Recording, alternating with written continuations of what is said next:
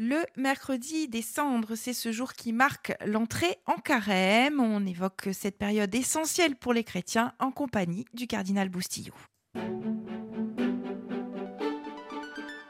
RCF Courtica, Laetitia Pietri. Éminence, bonjour. Bonjour. Alors tout d'abord, un mot sur le mercredi des cendres. Que représente ce jour et comment le vivre?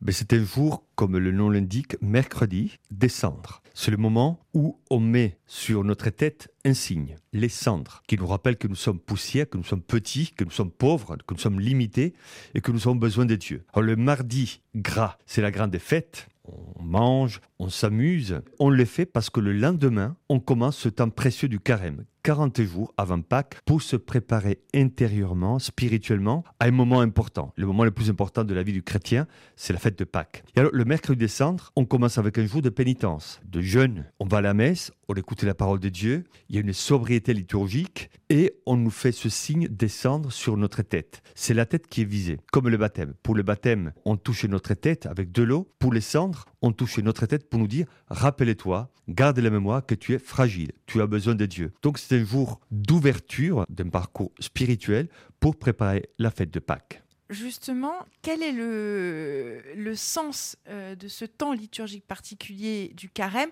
Comment concrètement le vivre? Écoutez, puisque la fête de Pâques est la fête la plus importante de l'année, et donc on aura la célébration de la résurrection du Christ, on se prépare. Si dans la vie sportive, moi j'ai un match important contre quelqu'un, si ce match est très important, moi je me prépare. Je n'arrive pas d'une manière un peu désordonnée. Je me prépare. Donc si la Pâque est la fête la plus importante des chrétiens, on se prépare. Et on se prépare spirituellement. Les célébrations du carême sont des célébrations sobres. Il y a une parole de Dieu qui est très dense je dirais, provocatrice, c'est au sens noble, c'est-à-dire elle va provoquer en nous une réaction pour que nous puissions vivre la vie chrétienne non pas d'une manière un peu mielleuse, mais d'une manière vraie. Et donc le carême a la mission de sortir de nous ce que nous avons de meilleur. Le carême va purifier tout ce qui est un peu superficiel à nous pour que nous puissions vivre quelque chose de fort, quelque chose de beau, quelque chose de vrai. C'est un chemin d'authenticité où tout ce qui est un peu superficiel ou artificiel, on l'élimine pour que nous puissions être nous-mêmes et pour que nous puissions répondre à l'appel de Dieu avec beaucoup de générosité. Enfin, cette année, euh, le mercredi décembre tombe le jour de la Saint-Valentin. Comment les couples peuvent-ils concilier ces deux moments particuliers?